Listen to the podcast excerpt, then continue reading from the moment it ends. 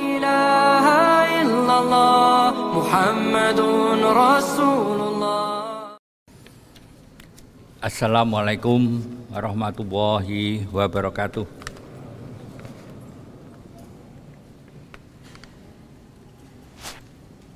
Yang dimuliakan Allah, para jamaah sholat isya dan sekaligus insya Allah nanti kita lanjutkan sholat tarweh di masjid kampus UGM.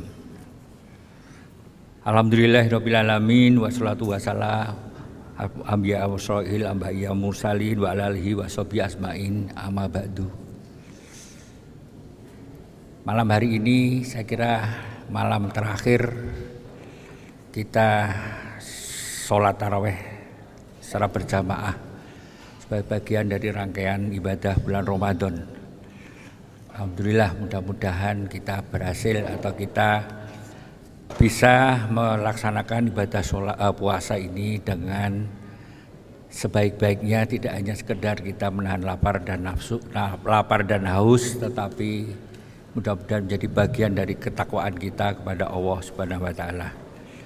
Malam hari ini kita tentunya akan belajar bersama-sama karena mungkin apa yang saya utarakan, apa yang saya uh, bicarakan atau saya diskusikan para jamaah mungkin sudah sedikit banyak tahu, sedikit banyak bahkan mungkin lebih ahli dari saya sehingga harapan kita kita adalah belajar bersama-sama untuk tentunya kita bicara lebih kita menjadi manusia yang lebih bertakwa, manusia yang lebih bermanfaat. Tema saya yang diberikan ke saya adalah peran strategis generasi muda untuk membangun kemandirian bangsa. Saya kira ini tema yang sudah banyak juga dibicarakan di mana-mana. Masalah generasi muda dihubungkan dengan kemandirian bangsa. Dan masalah tentunya strategi generasi muda menjadi pemimpin bangsa sehingga mampu membangun eh, kemandirian bangsa. Para jamaah yang dimuliakan Allah, bahwa saya kira pentingnya generasi muda sebagai agen perubahan atau sebagai ujung tombak atau sebagai peran strategis saya kira sudah banyak kita akui, banyak kita uh, rasakan dari sejarah perjalanan kehidupan manusia hingga perjalanan sejarah Indonesia, kemerdekaan dan sejarah reformasi dan sebagainya selalu dimulai dari anak muda. Dan itu memang juga ada salah satu hadis misalkan dari Ibnu Abbas bahwa ada lima perkara sebelum datangnya uh, ada lima perkara sebelum datang lima perkara yang lain sebagaimana uh, disabdakan Rasulullah yaitu satu waktu mudamu sebelum datang masa tuamu waktu sehatmu sebelum datang waktu sakitmu waktu kayamu sebelum datang masa miskinmu masa luangmu sebelum datang masa sibukmu masa hidupmu sebelum datang matimu nah untuk yang pertama tadi waktu mudamu sebelum datang masa tuamu. Di sinilah saya mungkin kita belajar bersama-sama mengingatkan kembali bagaimana peran generasi muda ke depan. Pertama saya ingin mengingatkan kembali atau kita saya kira sudah paham semua. Sekarang ini banyak orang bicara bahasa populernya era disruption, era kekacauan.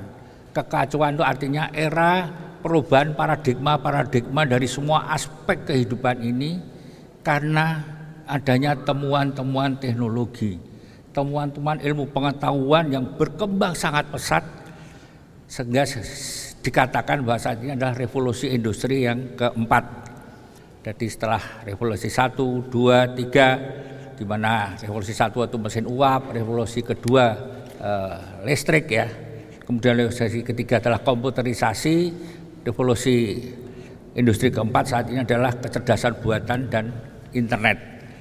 Nah, di sinilah saya ingin terutama khususnya kepada anak-anak muda bahwa perubahan dunia ini begitu cepatnya, begitu luar biasanya sehingga saya pun saat ini di dalam usaha saya, bisnis saya, saya mempercepat regenerasi, regenerasi dari kepemimpinan saya ke anak-anak saya Karena saya merasa proses belajar saya sudah tidak nututi, sudah tidak imbang dan kecepatan perubahan-perubahan. Saya baru belajar katakanlah dua langkah, ternyata sudah ada perubahan paradigma baru lagi empat langkah dan sebagainya.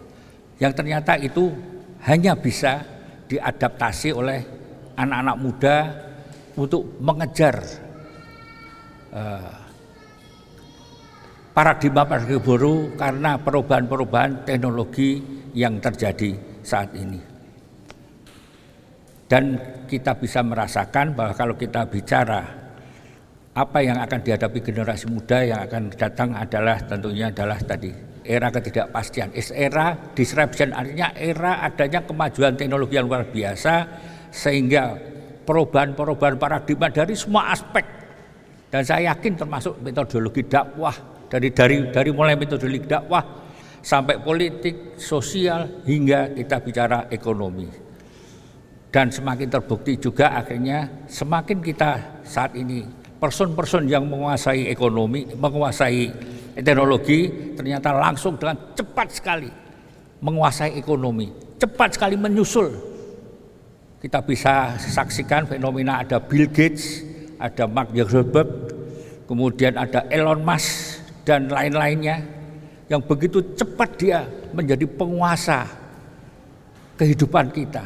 Siapa yang menentukan sekarang WhatsApp mau dibawa ke mana, Twitter mau dibawa ke mana? Hanya satu orang, Kemarin Elon Musk habis, habis mengakuisisi Twitter 4, uh, 500, eh, 600 triliun lah kira-kira. Lebih besar dari biaya pembuatan ibu kota baru. Cukup satu orang. Ibu kota baru kita masih bingung, boleh di sekolah ngendi, utang sekolah ngendi, investor nggak jadi masuk, bingung lari ke sana kemari, ke Cina, ke mana, ke Jepang. Tapi cukup satu orang dia mampu beli Twitter kira-kira 500 600 triliun karena dia berpendapat Twitter harus bisa dibuat menjadi uh, suara yang bisa katakanlah kemarin saya dengar apa baca-baca di medsos bagaimana Twitter bisa menjadi alat komunikasi yang lebih baik bagi untuk tegaknya pemikiran independen hak asasi manusia. Tidak boleh bagaimana bisa menghindari spam, spam atau robot-robot akun-akun robot sehingga itu bisa lebih bisa lebih menjadi media dipercaya sebagai pertukaran politik, pertukaran uh, pemikiran. Artinya kita bicara penguasaan teknologi, kemudian menguasai ekonomi dan kalau kita sudah bicara ekonomi pasti kita bicara penguasaan politik. Jadi kita tidak bisa bicara untuk rahmatan lil alamin tanpa kita bicara seberapa besar sesungguhnya kekuatan yang kita punyai. Karena rahmatan lil alamin itu mestinya adalah selalu tangan di atas, selalu memberi rahmat, kebaikan, selalu memberi sesuatu. Kalau orang memberi sesuatu pasti punya sesuatu yang jauh lebih besar daripada yang kita berikan. Nah, di sinilah tentunya tantangan anak-anak muda untuk bagaimana. Please, please tolong betul-betul ikhtiar untuk belajar menguasai teknologi, kemudian juga entrepreneur, akhirnya kita akan bicara politik. Kita tidak akan bicara kita sering ditindas, kita sering di, diabaikan, kita sering didolimi. Kalau kita kuat secara teknologi, kuat secara ekonomi. Karena politik akhirnya juga tunduk pada kekuatan ekonomi. Contoh aja tadi saya bicara Elon Musk. Sudah sekitar uh, pesawat ulang alik Amerika itu terakhir diberhentikan oleh pemerintah karena terlalu mahal biayanya oleh pemerintah Amerika Serikat. Kira-kira 20 tahun yang lalu ya, sudah 20 tahun ya. Saya saya lupa atau 15 tahun yang lalu. Terakhir challenge apa pesawat ulang alik itu uh, diudarakan oleh Amerika dan pemerintah Amerika menyerah sudah tidak sanggup lagi membiayai program ruang angkasa karena terlalu mahal. Karena waktu itu teknologinya mahal sekali kalau kita sekali mengangkat ke orbit. Artinya ada seorang yang namanya Elon Musk. Dia punya visioner yang luar biasa. Saya bayangkan Elon Musk itu titelnya haji, misalnya gitu ya. Titelnya seorang yang anak muda, taat Islam, haji, dia punya pemikiran, dia punya cita-cita bahwa program pemukiman di Mars harus itu menjadi realisasi, harus di, diwujudkan oleh manusia. Karena planet-planet di luar bumi sesungguhnya bisa sebagai bagian kehidupan gantinya bumi kelak. Jika bumi karena juga kita sendiri yang merusak, akhirnya kehidupan di bumi menjadi uh, sesuatu yang tidak layak yang akhirnya kita harus sebagian pindah ke planet lain. Nah, dia bilang harusnya program ini tidak berhenti. Apa sih yang mahal? Oh, ya mahalnya karena roketnya pendorong itu kalau sampai atmosfer pendorongnya dilepas langsung pendorongnya itu hancur, lebur karena jatuh ke bumi. Maka dia berpikir, bisa nggak dibuat roket pendorong setelah selesai di atmosfer dilepas turun hati-hati pelan-pelan pelan-pelan pelan-pelan kemudian mendarat lagi di pangkalan. Sehingga biayanya menjadi murah sekali karena seperti dia bilang, coba bayangkan kalau kamu naik pesawat dari Jogja ke Jakarta, kemudian sampai Jakarta pesawatnya harus dihancurkan. Itu dulu paradigmanya roket itu gitu, kita selesai perjalanan roket dihancurkan. Bisa nggak pesawat itu tetap dipakai lagi ke Jogja? Akhirnya dia membiayai sendiri namanya SpaceX program SpaceX dan berhasil. Dan akhirnya sekarang dialah pemegang lisensi satu-satunya uh, pesawat ruang asa yang sanggup membawa manusia ke orbiter. Sekarang dialah yang melaksanakan sebagai swasta. Sudah bukan pemerintah lagi. Dan dia targetnya tetap pasti suatu saat harus bisa kita kirim orang ke Mars. Karena kekuatan visioner dia, kekuatan ekonomi dia yang akhirnya bisa mengalahkan negara. Ini saya sebagai contoh aja bagaimana era teknologi ini luar biasa dan ini kemajuannya tidak hanya di apa uh, pro, uh, pro, uh, dunia katalah medsos tapi ada juga kita bicara artificial intelligence, internet of things. Sekarang internet itu sesuatu yang sudah menjadi luas sekali pemakaiannya kita bisa Google, bisa Google Map dan sebagainya. Ada rekayasa genetik itu juga luar biasa sekali. Kebetulan saya juga sebagai komisaris rumah sakit JH. Betapa revolusi pengobatan itu luar biasa sekali.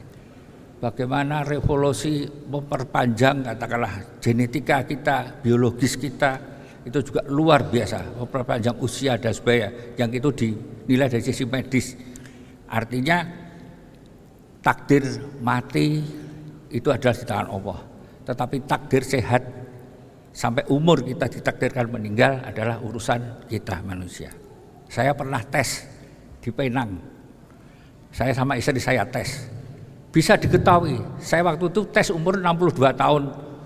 Saya secara fisik umur saya 61 tahun. Istri saya luar biasa dan saya memang akhirnya iya bener kuy. Istri saya waktu itu usia 60 tahun, tetapi usia fisiknya adalah 46 tahun. Secara fisik. Dan saya mengakui, saya memang istri saya jauh-jauh lebih sehat dari saya. Dari semua aspek lah. Dari kebugarannya, dari hal-hal yang lain. Itu bisa kita deteksi itu ternyata.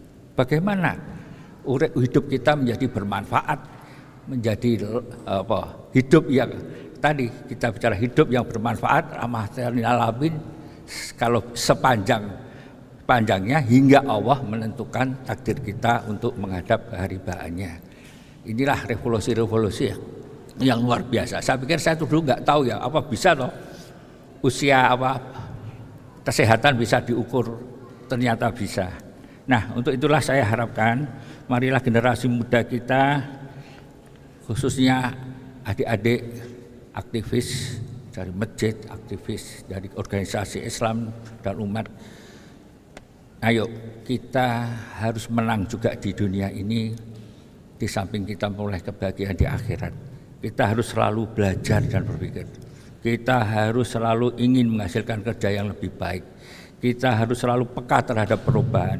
Kita harus adaptif, lentur untuk setiap perubahan karena kadang-kadang yang kita pelajari setengah tahun ini, enam bulan ini, setahun ke depan sudah berbeda lagi ilmunya. Jika kita harus lentur, kita harus menyesuaikan lagi. Dan tentunya penguasaan IT sangat penting. Saya sekarang sebagai Ketua Majelis Ekonomi dan Kewirausahaan Pimpinan Muhammadiyah. Jadi Muhammadiyah itu sudah memutuskan di Muktamar di Makassar tujuh tahun yang lalu 2015 bahwa pilar Muhammadiyah setelah ekonomi, setelah kesehatan dan pendidikan maka Muhammadiyah mencanangkan Muhammadiyah harus punya pilar ketiga yang namanya ekonomi. Muhammadiyah harus ke depan mempunyai pilar yang kuat dalam bidang perekonomian.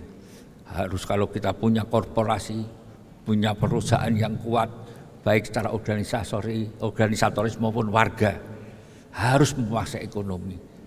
Dan alhamdulillah bertahap lima tahun ini kita sudah mulai menata infrastruktur.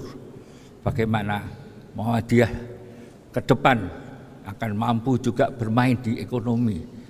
Tidak hanya di pinggiran tidak hanya bicara UMKM karena sesungguhnya kita juga mampu untuk bermain bersama-sama pengusaha-pengusaha besar yang lain. Kita punya organisasi yang kuat, punya juga pendidikan yang baik, punya manajer atau manajerial SDM yang baik. Contoh aja, mungkin Bapak Ibu sekalian mendengar sekarang sering mendengar ada kosmetik namanya Wardah. Wardah itu 100% milik seorang ibu-ibu Muhammadiyah Tulen. Orang Padang dia sudah menguasai pangsa pasar saat ini 40 persen pangsa pasar kosmetik. Tidak ada perusahaan kosmetik yang jauh lebih besar. 60 persen dibagi-bagi kecil-kecil. Ada Unilever, ada Mustika Ratu, ada ini, ada ini, ada Orel dan sebagainya, Lancome, Lancome dan sebagainya. Dia 40 persen. Berapa omsetnya? 7 triliun per tahun bisnis dia. Dan itu adalah umat orang Padang seorang ibu yang sekarang usianya sekitar sudah 69, sudah generasi kedua. Artinya dan itu masih banyak lagi pengusaha-pengusaha yang ternyata kita bisa. SDM-nya itu hampir di dari perusahaan-perusahaan multinasional. Ternyata anak muda juga lebih senang bekerja di perusahaan milik apa, umat daripada dia bekerja di uh, perusahaan-perusahaan multinasional. Artinya bismillah.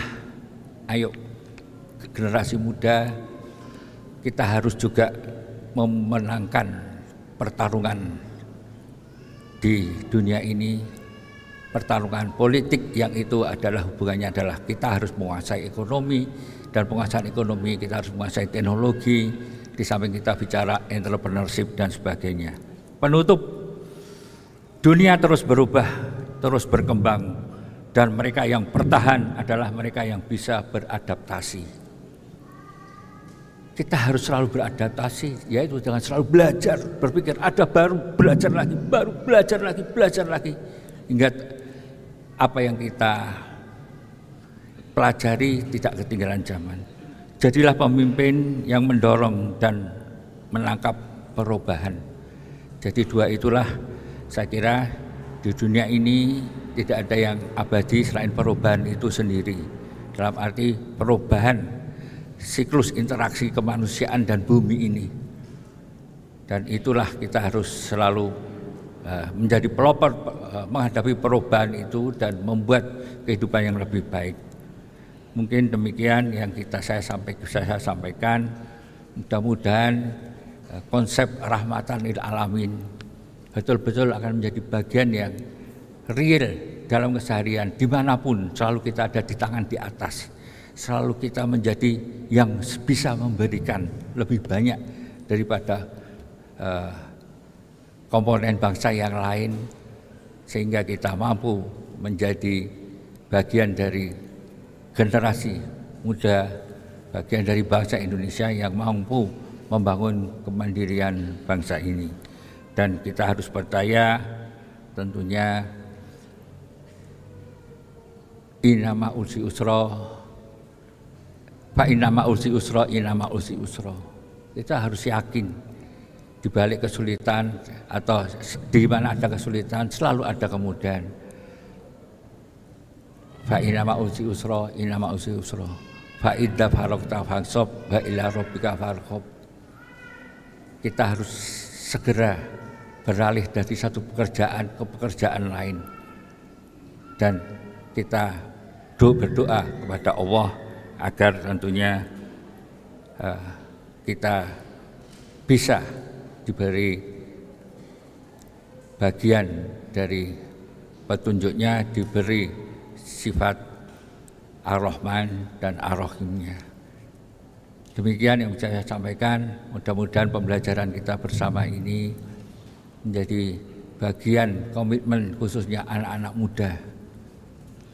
Yuk belajar, belajar, belajar, belajar, yuk. Yuk kejar, yuk ketinggalan-ketinggalan kita. Kita pernah jadi, jadi bak umat, jadi pernah jadi betul-betul pelopor perubahan dunia ini 500 tahun yaitu abad 750 Masehi sampai 1250 Masehi. Itu betul-betul Islam menjadi agen perubahan dunia dalam ilmu pengetahuan. Berbagai ilmu berkembang pesat. Tetapi sekarang tentunya kita sadar kita justru terbalik dunia barat begitu menguasai keilmuan sehingga kita hampir semuanya didikte. Nggak terasa kita didikte. WhatsApp ya kita berarti didikte. Apa yang disajikan WhatsApp itulah yang kita pakai. Twitter dan sebagainya Google dan sebagainya. Kita nggak mampu membuat sendiri memodifikasi merevisi me, me, apa, atik apa yang diberikan kita semanut karena memang kita sama sekali tidak menguasai, tidak mampu bersaing sehingga apa yang diberikan oleh mereka akhirnya kita pakai tanpa mampu kita adopsi menjadi katakanlah lebih bermanfaat bagi kita, lebih bermaslahat bagi umat. Kita tidak mampu. Mari kita kejar ketertinggalan kita sehingga kemandirian bangsa ini akan insya Allah menjadi bagian bukan mimpi lagi era 2045 dengan bonus demografi yang ini akan terjadi dan perlu saya ingatkan bonus demografi ini akhirnya nanti 75% angkatan muda adalah anak-anak muda milenial. Kesempatan milenial akan mengisi 75% lapangan kerja yang di situ penuh dengan teknologi. Jadi istilah saya kalau dulu wong pinter iki kudu mulai umur petang puluh atau seket kudu ketok pinter sekarang wong rong puluh tahun telung puluh tahun wis ketok kudu kudu pinter bisa harus sudah menjadi pelopor perubahan. Lihat aja usia-usia uh, misalkan Bill Gates dan lain-lain yang tadi saya sebutkan tadi. Berapa mulai usia dia menemukan program-program? Rata-rata usia 20 tahun. Yang menemukan Instagram itu ya usia 20 tahun. Karena usia 20 tahun sekarang terbanyak penemuan ditemukan oleh anak-anak usia 20-30 tahun. Terakhir saya sedikit, saya menemukan kemarin anak lulusan mu'alimin kemudian sekolah di Fakultas Hukum jurusan Sospol HI dia menciptakan aplikasi yang saya sangat mendukung sekali dan bagus sekali yang namanya Evermos yang kemarin dapat pendanaan dari Singapura 600 miliar rupiah. Kelahiran tahun 90 jadi lulusan Mu'alimin kemudian Sospol HI tapi dia menciptakan sama beberapa temannya program apalagi Evermos di mana itu program marketplace yang tidak sama dengan Tokopedia dan sebagainya karena tidak B2C, tidak business to customer tapi business to business. Dia mencoba menciptakan mengatasi pengangguran di mana ibu-ibu yang nganggur di rumah desa itu bisa jadi reseller bisa menjual produk apa pun yang diproduksi oleh UMKM yang lain.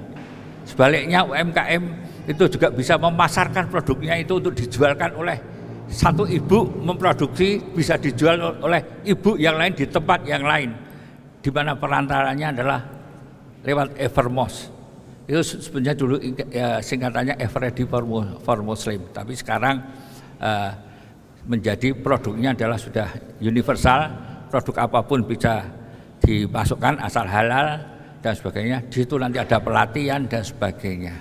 Itu juga bayangkan kelahiran 90 berarti usianya baru 32 tahun. Dia merintis tahun 2017-an. Berarti sekitar usia 25. Dia membuat aplikasi itu dan tidak sampai lima tahun dia dapat pendanaan sampai 600 miliar rupiah dari ada Singapura, ada dari Telkom dan sebagainya karena dia melihat uh, investor itu prospek sekali ini. Jika ini berhasil maka ada perputaran uang yang mungkin tidak kalah dengan Tokopedia, Yalora dan sebagainya karena ini menciptakan peluang pekerjaan baru tetapi juga menciptakan satu sisi pemasaran baru. Jadi istilahnya pemasaran dari seorang ibu MKM itu juga bisa dipasarkan oleh eh, produksi dari seorang ibu di satu desa bisa dipasarkan oleh satu ibu di desa yang lain atau di kota dan sebagainya di mana itu perantaranya ada Evermos di situ ada bagaimana uh, pelatihan menjual bagaimana juga pelatihan memproduksi yang baik ada komisi ada fee dan sebagainya yang itu kemarin langsung kita ajak kerjasama juga dengan Muhammadiyah untuk membangun jaringan saudagar Muhammadiyah lewat Evermos itu. Karena kita sadar juga jaringan saudagar Muhammadiyah terbanyak masih UMKM, kita perlu platform yang mampu menggabungkan antara B2B, antara orang yang sudah memproduksi sama orang yang pengen nambah penghasilan entah berapapun tapi dia menjadi lebih produktif dalam rumah tangganya daripada dia katalah banyak waktu nganggur dan sebagainya. Demikian yang bisa saya utarkan. Mudah-mudahan uh, menjadi pembelajaran kita semua. Terima kasih. Wabillahi taufik wal hidayah. Assalamualaikum warahmatullahi wabarakatuh. La ilaha illallah Muhammadun Rasulullah